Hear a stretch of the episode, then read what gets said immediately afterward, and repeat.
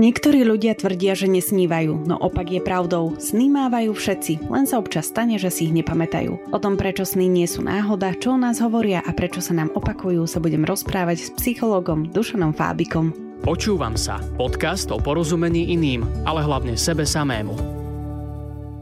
Vítajte u nás. Dobrý deň, ďakujem pekne za pozvanie. Čo sa týka tých snov, tak eh, vždy nás teda zaujímajú a tak fascinujú a že často si my ich aj nejak tak vykladáme. Že napríklad, keď sa nám sníva o zuboch, tak máme pocit eh, nejakej potom katastrofy, že sa na druhý deň stane alebo v priebehu toho týždňa. Aspoň teda tak sa to píše v snároch. Áno. Je to naozaj pravda? Môže ten zub symbolizovať u každého vlastne to isté? No, tie snáre, oni sú v prvom rade veľmi zjednodušené, takže tam väčšinou alebo len výnimočne platí, že by jeden a ten istý symbol znamenal u rôznych ľudí to isté. Tam sú vždy dôležité rôzne aspekty v tom sne, nie len ten daný obraz. V prvom rade je to emócia v sne a potom je to vzťah k tomu objektu, ktorý sa v tom sne nachádza. Čiže zjednodušene povedané je rozdiel, či niekto v tom sne cíti strach, že mu vypadol ten zub, alebo či je nahnevaný, že mu vypadol,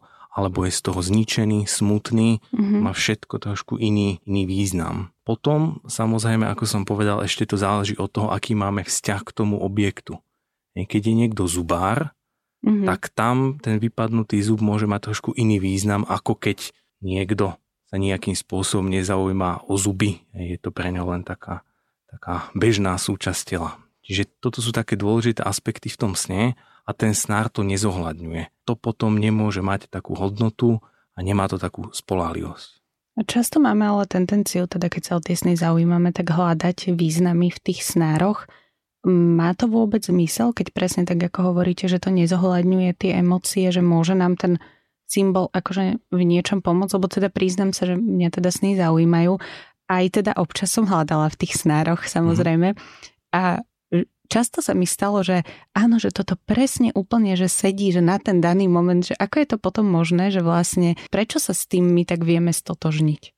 No, Alebo to... akože ten náš mozog funguje tak, že my si tam vlastne nájdeme napriek tomu, že tak ako napríklad v horoskopoch sa to stane a pritom tiež tie horoskopy. Tak to som chcel, to som chcel práve povedať, že mm-hmm. je tam potom taký podobný fenomén ako pri tých horoskopoch je tam, zaznie tam nejaká informácia, či už v tom mhm. horoskope alebo v tom snahe a samozrejme dá sa tam niečo nájsť z nášho života. Veď v priebehu toho dňa alebo v priebehu týždňov zažívame aj starosti, aj radosti, úspechy, neúspechy, takže určite si v tom vieme, vieme niečo nájsť. Keď tam zaznie nejaká taká všeobecnejšia mm-hmm. informácia. Ale asi by ste tie snáre neodporúčali. Snáre by som neodporúčal. Už z toho dôvodu, ako som povedal, že nie sú tam zohľadnené tie špecifika osoby, nie sú tam zohľadnené také tie emočné prežitky. A čo sen znamená z hľadiska psychológie? Teórií, čo sen znamená, tých je pomerne veľa. Tá história moderného výskumu snov má približne 120 rokov. Sa to datuje od dátumu, kedy Freud vydal svoju mm-hmm. knihu Výklad snov a od tejto doby vzniklo, dá sa povedať, veľké množstvo teórií. Ale za posledné desaťročia vzniklo pomerne mnoho výskumov a kvalitných výskumov, ktoré konzistentne ukazujú najmä jednu funkciu sna. A tie výskumy hovoria o tom, že úlohou sna je spracovať naše emócie, ktoré boli buď v priebehu dňa potlačené, alebo vytesnené, alebo inak prehliadnuté. Lebo cez deň nemáme možnosť každú našu emóciu naplno prežiť, nemáme možnosť zostať s tou emóciou a veľmi často ani nechceme prežívať každú našu emóciu. Takže vďaka snívaniu sa tieto prehliadané emócie konsolidujú, integrujú, čo potom pomáha našej emočnej regulácii, podporuje sa tým emočná pamäť, jednoducho sa tým utrieďujú naše emócie. Keby sme vlastne nesnívali, čo aj dokázali výskumy, experimentálne, tak by sme boli zaplavení množstvom netriedených emócií cez deň, boli by sme úzkostnejší, napätejší, z dlhodobého hľadiska by hrozili až nejaké psychické ťažkosti. Vlastne v určitej podobe, to trošku aj zajme pozná každý z nás, že keď sme nevyspatí, jednu noc, dve noci, tak už začína, začíname byť viac podráždení. Emočná regulácia nám viacej neslúži a to je presne ten dopad, že nám chýba, chýba to snívanie. Teda vy ste spomenuli, že ak teda by sme nesnívali, tak by to malo dopad aj na náš spánok, ale veľa ľudí napríklad hovorí, že nesníva. Ale teda to asi nie je pravda, len si tie sny nepamätajú? Tak presne tak. Presne mm-hmm. tak. Snívame všetci, ale líšime sa v tej schopnosti, ako si vieme zapamätať sny.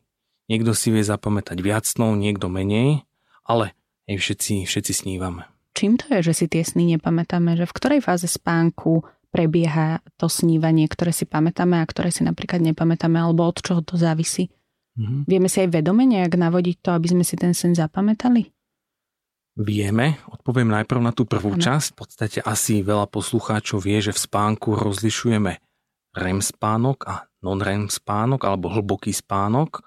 Výskumy ukázali, že snívame v obidvoch fázach, ale o mnoho častejšie v tej REM fáze, kedy sú určité časti mozgu aktívne a vtedy takmer neustále, neustále snívame. Čiže to je taká špecifická spánková fáza, kedy sa odohrávajú tie sny.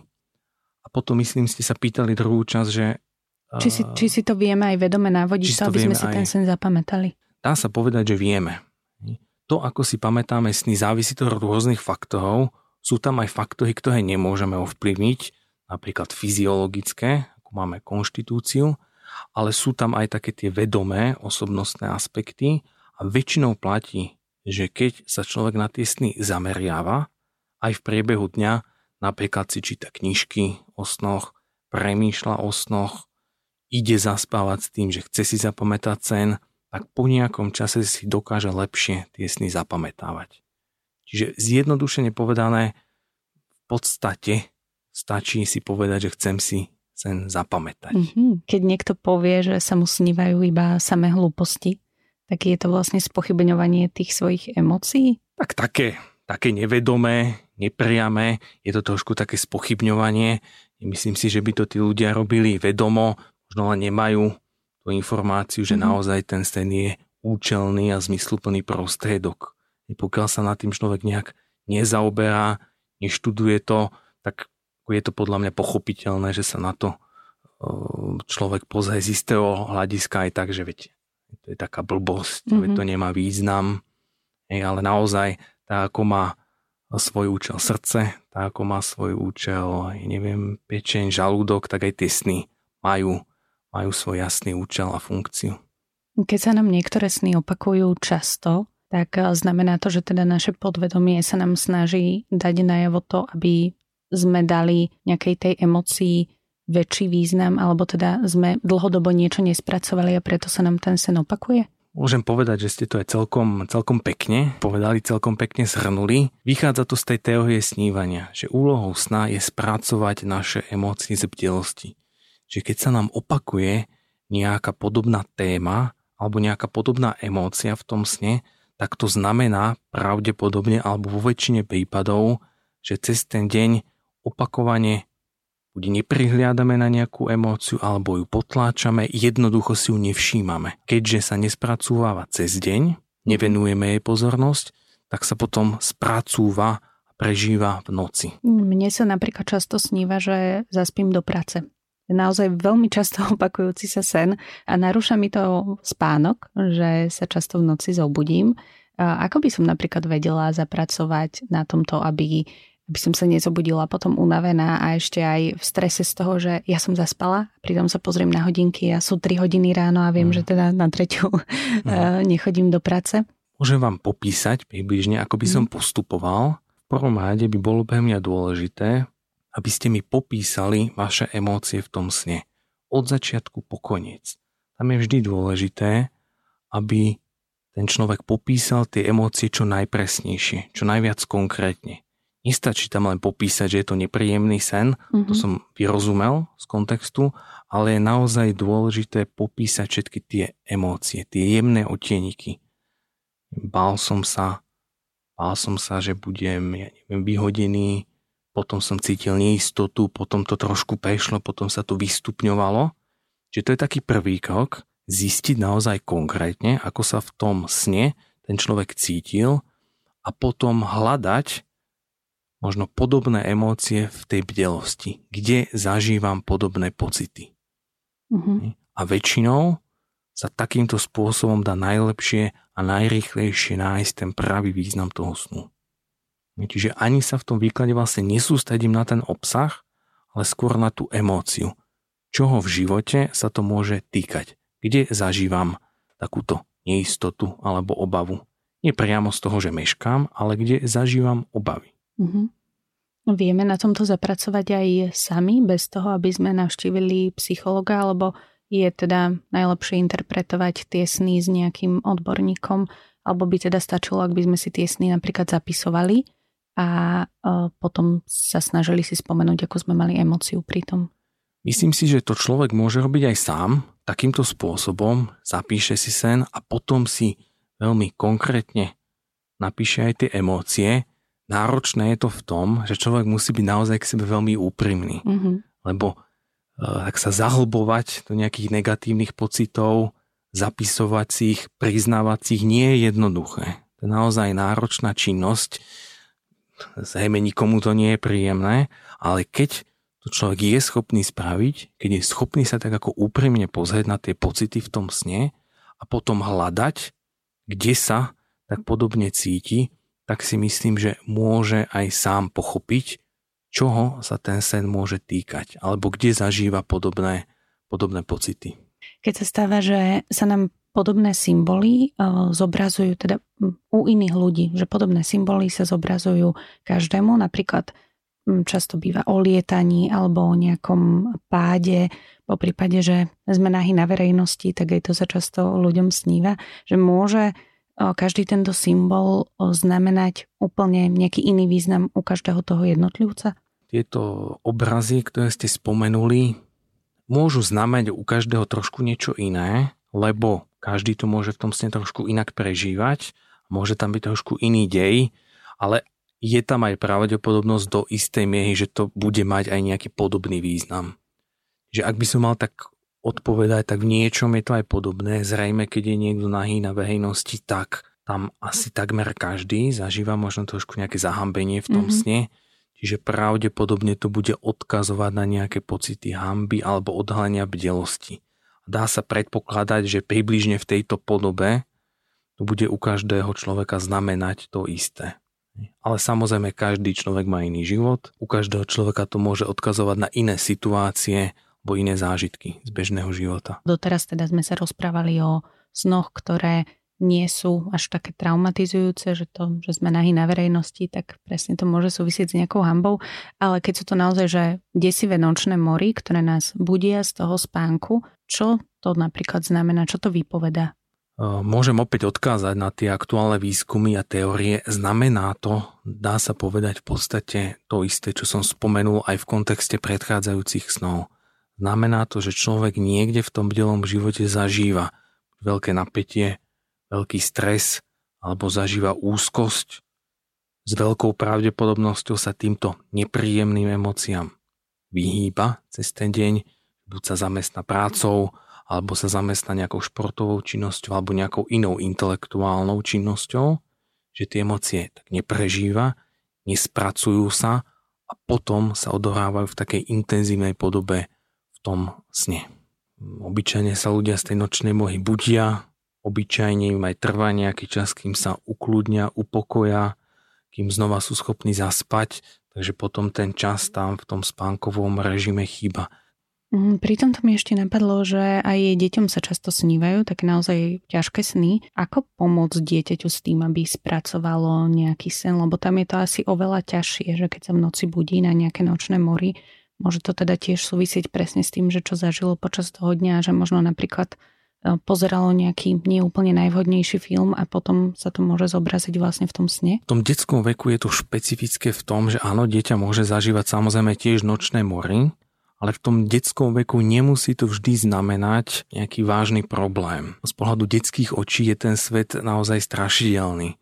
Existujú z pohľadu detí ježibaby, mm-hmm. existujú bubáci, existujú škriatkovia a potom aj všelijaké dobré postavy, Ježiško a tak ďalej, že z pohľadu detí môže byť ten svet niekedy strašidelný. Že oni zažívajú z takýchto postav aj napätie, aj strachy.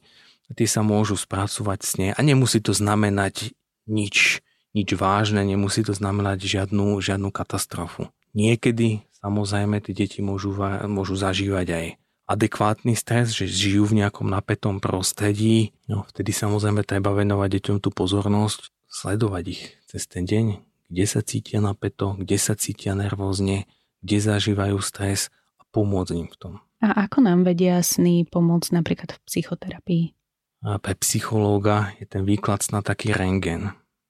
Ten klient povie ten sen, psychológ už rovno vlastne počuje, čo tam ten klient v tom sne prežíva, ako sa tam cíti, čiže hneď má takú základnú informáciu, čo sa v tom človeku približne deje. Aké pocity zažíva cez ten deň a aké pocity možno, pokiaľ je to nejaký veľmi intenzívny sen, možno prehliada. Mm-hmm. Čiže tým pádom už má takú základnú informáciu. Môže sa spýtať na to, či podobné emócie alebo kde zažíva podobné emócie a potom už vlastne priamo hovorí, o tých oblastiach života, ktoré toho človeka najviac ťažia. Alebo s veľkou pravdepodobnosťou najviac ťažia. Lebo keď sa to objaví v sne, tak je to nejaká nespracovaná emócia. Čiže takým ako fajn, by som povedal, nedirektívnym spôsobom ten sen vie naviesť toho klienta na také tie podstatné, eh, podstatné témy. No takže stačí, ak si z toho sna zapamätáme hlavne tú emóciu a nejaké také dôležité pre nás významné symboly. Ja, ak by som psychologovi mala rozprávať svoj sen, tak by to niekedy trvalo aj podľa mňa hodinu, pretože mm. fakt, že sú to, sú to také, ja mám teda pocit, že sú to dlhé príbehy, aj keď sa teda hovorí, že sen trvá naozaj iba veľmi krátko a že počas spánku sa nám ich sníva viacero, mm. ale teda ja mám pocit, že to naozaj trvá hodinu a že je to niekedy celovečerný film. Mm.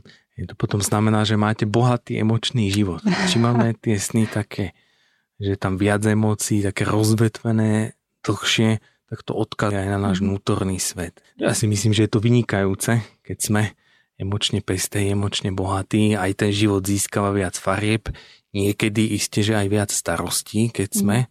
emoční a vnímaví, ale myslím si, že v prvom rade je to, je to pozitívne. Čo nie je teda až tak pozitívne, tak bývajú aj rôzne spánkové paralýzy. Čím sú tie spánkové paralýzy spôsobené? Ja teda sa priznám, že som nikdy spánkovú paralýzu nezažila, ale viacero ľudí mi už rozprávalo, mm-hmm. že mm-hmm. to je proste naozaj hrozný, desivý áno, zážitok, áno. ktorý už nikdy nechcú zažiť.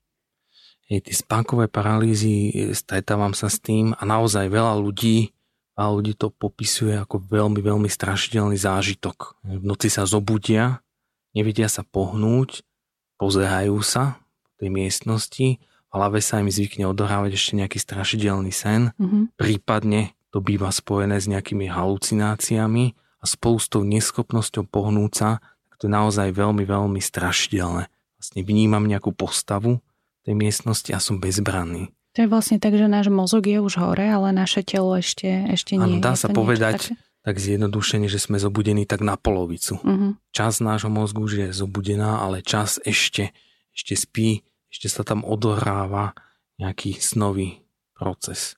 Vieme aj na tomto zapracovať? Dá sa aj na tomto zapracovať. Mal som nedávno, som mal takú klientku, ktorú trápili nočné mohy a spánkové paralýzy dva roky. Dá sa povedať, že neustále. Uh-huh. Alebo niekoľkokrát za týždeň. A tam tá práca spočívala v tom, že sme sa snažili pochopiť takú tú základnú nočnú moru, ktorá sa jej veľmi často opakuje. Z hodou okolností to bola veľmi dobrá skúsenosť na práce s týmto snom. Ten sen sme na tom prvom stretnutí vyložili, pochopili mu a od toho momentu už to absolútne prestalo. A ako by mala vyzerať nejaká naša spánková hygiena, aby sme si aj ten spánok vedeli užiť, aby sme sa nezobudili unavení a možno teda aby aj, aj tie sny nám boli príjemnejšie. E, ja som v tomto taký trošku zahitý odporca nejakých rituálov pred mm-hmm. spánkom, ale to hovorím trošku tak nadnesene.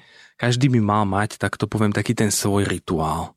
Nemyslím si, že by sme mali si brať nejaký návod z nejakých knížiek alebo odo mňa alebo od hocikoho, lebo každý z nás proste potrebuje niečo iné. Niekto e, si potrebuje prečítať knižku, Niekto si potrebuje pozrieť, dajme tomu, že aj nejaký film alebo mhm. seriál, mm-hmm. každý potrebuje niečo iné. Čiže to, čo mi pomôže, zadať aspoň do akej takej pohody, tak všetko je dobré. Čiže to by som povedal krok číslo 1, nastaviť si to podľa seba a potom je veľmi dôležité aj to, ako žijeme ten deň. Mm-hmm. Ide len o to tých, tých 30 minút pred spánkom, ale ide o celý deň. Ako ho žijeme. Keď sme celý deň v napätí, v strese, v úzkosti, tak sa nedá z minúty na minútu prepnúť a zrazu byť kľudný, pokojný a ísť spať. Čiže to je veľmi často je aj problém toto, že celý deň sme v napätí, nastavení na to, čo musíme spraviť, na to, čo treba spraviť výkonovi a potom to chceme z minúty na minútu zlomiť. Mm-hmm. To je veľmi náročné. A niektorí ľudia, ktorí sa teda tak hlbšie venujú tým snom, tak sa snažia tie sny si aj nejako ovplyvniť. To volá lucidné snívanie. Áno, áno. Je to dobrý návod aj na to, aby sme napríklad vedeli, vedeli spracovať tie ťažšie sny, že nejak vedome na tomto pracovať a potom ten sen ovplyvniť, po prípade si iba uvedomovať, že teda áno, toto sa mi sníva, nie je to realita. Ste mi dali ťažkú otázku, veľmi ťažkú. Ťažká je podľa mňa preto, lebo pre ňu nemám takú jednoznačnú odpoveď. Na jednej strane to lucidné snívanie, teda snenie, pri ktorom si uvedomujeme, že snívanie má podľa výskumov mnohé pozitívne stránky. Výskumy ukázali, že ľudia, ktorí majú nočné mohy, keď sa naučia lucidne snívať, tak tie nočné mohy môžu ovplyvniť a zlepšiť si spánok. Čiže to je jeden aspekt. Ale na druhej strane výskumy aj ukazujú to, že pokiaľ sa o to lucidné snívanie ako tak krčovito snažia, mm-hmm. možno niekedy prehnanie, tak začnú zažívať niekedy aj také negatívne spánkové fenomény, ako napríklad spánkovú paralýzu, Mm-hmm. Alebo niekedy často zažívajú potom aj také falošné zobudenie. Že sa zobudia, ale zobudia sa len v tom sne. Čiže tá snaha dať do toho sna vedomie môže spôsobiť aj takéto negatívne, negatívne javy. Mm-hmm. Takže bol by som v tom taký opatrný. Niekto preto môže mať takú lepšiu dispozíciu, že sa to ľahšie naučí lucidne snívať a pokiaľ preto má dispozíciu, že do toho nemusí vkladať až tak veľa snahy, tak môže. Ale pokiaľ sa to niekomu nedají, tak možno by som v tom bol opatrný. Možno je aj dobre veriť tomu nášmu podvedomiu, že vie, čo robí aj v tých snoch. No áno, ja to mm. tak do istej miehy mám, tak to vnímam, že ten sen má nejakú úlohu. Má za úlohu spracovať tú našu emóciu. A premyšľam nad tým, že keď do toho zasiahnem, či mu spravím naozaj dobrú službu. To neviem, nemám preto odpoveď, preto som povedal, že je to ťažká otázka. Mm-hmm. Čiže pokiaľ ľudia chcú, môžu skúšať, treba ale myslieť aj na toto. A pokiaľ by sa im niečo také začalo objavovať, tak asi by to mali na nejaký čas alebo možno navždy odložiť. A čo sa týka nejakých naozaj že veľmi živých snov, tie sú čím vlastne spôsobené, že naozaj teda si myslíme, že toto je, toto je skutočné a často sa aj zobudíme a sme potom taký zmetený, že, že kým vlastne spracujeme to, že toto sa nám vlastne nie, naozaj niečo snívalo. Tie živé sny, oni zase vychádzajú z tej teórie snívania. Znamená to opäť, že v tom bežnom živote zažívame nejakú silnú emóciu, mm-hmm. ale možno ju nechceme zažívať, možno sa jej vyhýbame, potom sa to objavuje v tom sne. Niekedy to tak ľudia robia, že v priebehu toho dňa aj tak ako na silu lámu tie svoje emócie cez koleno, tak metaforicky povedané, mm. že zažívajú niekedy nejaké obavy, strachy alebo zažívajú úzkosti, snažia sa použiť v priebehu toho dňa rôzne techniky na upokojenie, ukludnenie, ale tie techniky sú veľmi často založené na tom, že skôr potláčajú tie naše pocity. Mm-hmm. Čiže ja to síce dokážem potlačiť, možno ten strach cez ten deň, potom sa to objaví v noci. No lebo my máme takú tendenciu potlačať všetky takéto veci a nedávať najavo úplne tie emócie. Niekedy sa teda stane aj, aj že sa nahneváme alebo presne, že sme z niečoho nervózni a teda sa to snažíme tak utlmiť a potlačiť. A máte pravdu, máme tak nastavenú kultúru, v podstate máme dovolenú, trošku to zveličím, ako keby iba radosť. Mm-hmm. Lebo keď sa hneváme, tak to znamená, že nezvládame situáciu, keď sme smutní, tak to znamená, že sme slabí, keď sme ustráchaní, tak sme ako zase nejaký tiež v neporiadku, bojazliví a jednoducho to nás potom vedie k tomu, že sa týmto pocitom vyhýbame, neprežívame ich a viac menej veľmi často to maskujeme všetko a len ukazujeme, aký sme spokojní, šťastní. Trošku si tým potom môžeme naozaj ubližovať a aj si vytvárať nejaké nepríjemné sny. Že možno niekedy aj na otázku, ako sa máme, tak by sme mohli odpovedať na miesto dobre to, ako sa máme naozaj. Áno, pokiaľ na to je priestor, dôverujeme tej osobe, tak prečo nie? Mm. Z toho pohľadu psychologického je tá otázka, ako sa máš alebo ako sa máte, naozaj taká hlboká. Mm-hmm. Lebo to, ako odpoviem, e, veľmi potom ovplyvňuje to, ako sa budem cítiť neskôr, možno aj to, aké budem mať sny. Je to taká veľmi, veľmi hlboká, veľmi dôverná otázka. Je to celé tak veľmi zaujímavo poprepájané, že presne už od toho času, ako sa, ako sa zobudíme, tak ako bude vlastne celý ten deň potom prebiehať a potom aj opäť ako budeme spať to taký začarovaný kruh. Teraz aj si to tak uvedomujem, keď mi kladiete tie otázky, že naozaj už od začiatku, ako sa zobudím, v úvodzovkách pracujem na tom, aké bude mať večer sny. Existuje viacero výskumov, ktoré ste teda aj, aj vy spomínali, že stále vlastne sa aj v tých snoch objavujú, objavujú nové a nové veci. Objavujú sa, objavujú sa stále nové a nové veci tá teória snívania, ktorú som tak načrtol, viackrát spomenul o tých emóciách, tak to je naozaj teória, ktorá sa za posledné 10 ročia začala tak viacej prejavovať a predkladá viacej a viacej výskumných dôkazov. Ja v súčasnosti už je naozaj e, veľmi, veľmi ťažko spochybniteľná, že ten sen je naozaj primárne o tom spracovaní emócií. Môže aj nejaká spoločenská situácia vplývať na naše snívanie, napríklad presne ako sa stala vojna, tak e, či viacero ľudí mohlo mať nejaké podobné sny alebo nejaké podobné symboly v tých snoch? Tie bdelé udalosti veľmi ovplyvňujú náš sen. Treba povedať, e, že my vždy snívame o sebe. Mhm. Aj keď tam máme udalosti iné, napríklad môžeme tam mať nejaké vojnové udalosti, ktoré sa teraz odohávajú, tak vždy je to aj niečo, čo sa odohráva v nás. Napríklad, pokiaľ sa vo mne odohráva nejaký vnútorný boj, zažívam nejaký konflikt, tak ten sen, on to musí nejakým spôsobom znázorniť, nejakým spôsobom nakresliť.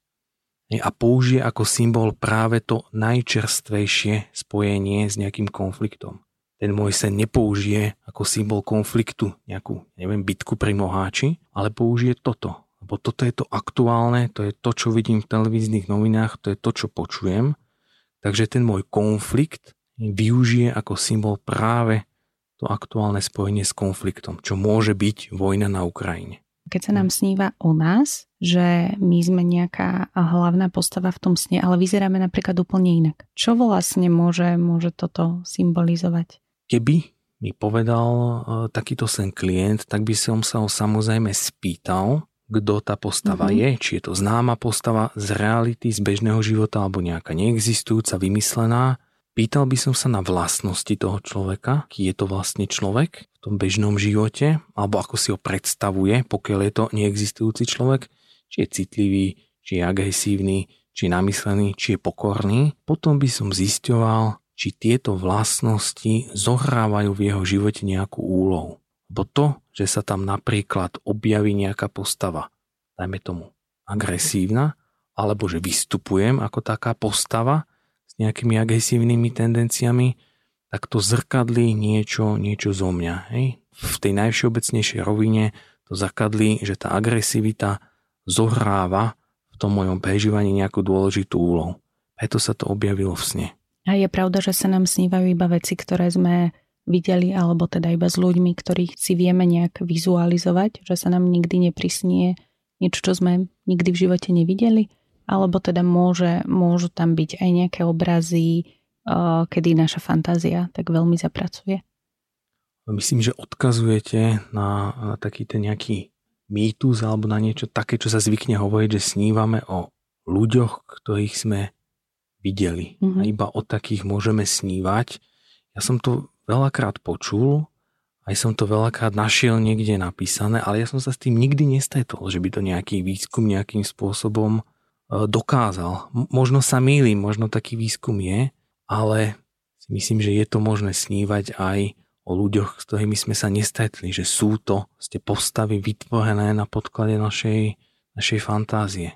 Ani si neviem predstaviť dokonca taký výskum, ktorý by to mohol nejak hodnoverne ukázať, mm-hmm. že každá postava v sne je taká, s ktorou som sa stretol. To sa mi zdá byť tak silné tvrdenie, mm-hmm. ktoré sa veľmi často opakuje, že sa mi to zdá byť neuveriteľné, že by sa toto vôbec dalo nejakým vedeckým spôsobom dokázať. Že skôr to považujem za taký mýtus.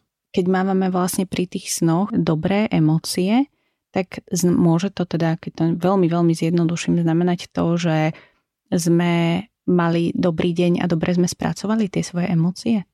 Znamená to to isté, znamená to, že sme boli cez ten deň vystavení nejakej pozitívnej emócii a možno sme ju úplne neprežili naplno. Mm-hmm. Hej. Možno sme na ňu nemali dostatok času a možno sme sa ju aj báli prežívať. Niekedy sa bojíme prežívať aj pozitívne pocity. Niekoľkokrát si povieme, nebudem sa tešiť predčasne, lebo sa to môže pokaziť. Mm-hmm. Že tedy vlastne ako potláčam radosť. Takže v podstate to odkazuje na to isté. Že tú radosť som možno tak ako úplne neprežil cez ten deň. Tak to by tiež mohol byť ako taký návod, že naozaj prežívať aj tie pozitívne, aj tie hej, negatívne, hej. samozrejme tiež asi v nejakej, nejakej určitej miere, hej, hej. ale myslieť na to, že ak teda nechceme mať zlý sen, tak dovoliť si prežiť aj tú áno, negatívnu emóciu. A možno by som k tomu doplnil, mm-hmm. mi tak napadlo, keď ste toto hovorili, že taký ten signál toho, že sa dobre venujeme pocitom, je ten, že tie naše sny Ide ani o to, či sú pozitívne alebo negatívne, ale ide skôr o to, že nie sú až tak veľmi intenzívne. Lebo keď ten sen je mierny, tak to znamená, že som sa tým pocitom venoval aj cez ten deň, že som ich aj prežíval. Mm-hmm. Keď máme také ako veľmi intenzívne sny z dlhodobého hľadiska, niekedy môžeme mať aj intenzívny sen, ale pokiaľ to najmä z dlhodobého hľadiska, tak to je taký signál, že možno niečo cez ten deň prehliadáme, nejaký svoj pocit. Takže také nejaké želanie na záver by mohlo byť, aby sme snívali mierne?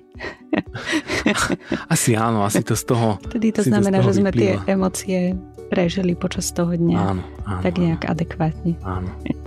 Ďakujem vám veľmi pekne, že ste nám rozprávali o snoch. Bolo to veľmi vyživné a teda dúfam, že sa nám bude snívať mierne. Mojím hostom bol psychológ Dušan Fábik. Ďakujem pekne. Ďakujem pekne za pozvanie. Túto, ale aj všetky ďalšie epizódy podcastu Počúvam sa si môžete vypočuť na podmas.sk alebo v vašich podcastových aplikáciách.